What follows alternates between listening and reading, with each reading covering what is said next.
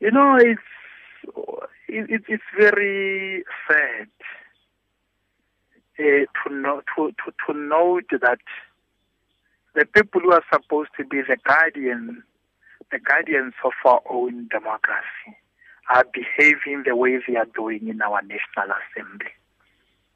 Because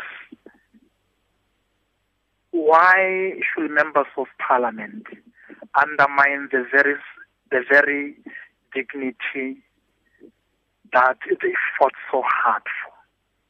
Because parliament represents, you know, the dignity of people, the dignity of a nation, the dignity of a country. And when you pee, you know, on that dignity, you are at the same time peeing on the nationhood on the very same nationhood that defines you as a citizen. I'm, it's, it's very sad, it's very embarrassing, it's very, you know, heart-wrenching to witness what is happening in our parliament. People pointing fingers at the state president, heckling the state president, shouting at the state. It has never happened since 1994, but today it's happening.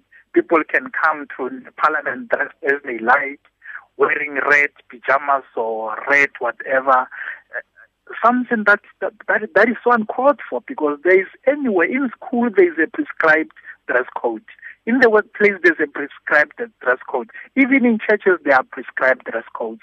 Why can't they they allow a dignified dress code to define you know how parliamentarians must dress? It's, it's, it's embarrassing to witness what is happening in our National Assembly. Very embarrassing.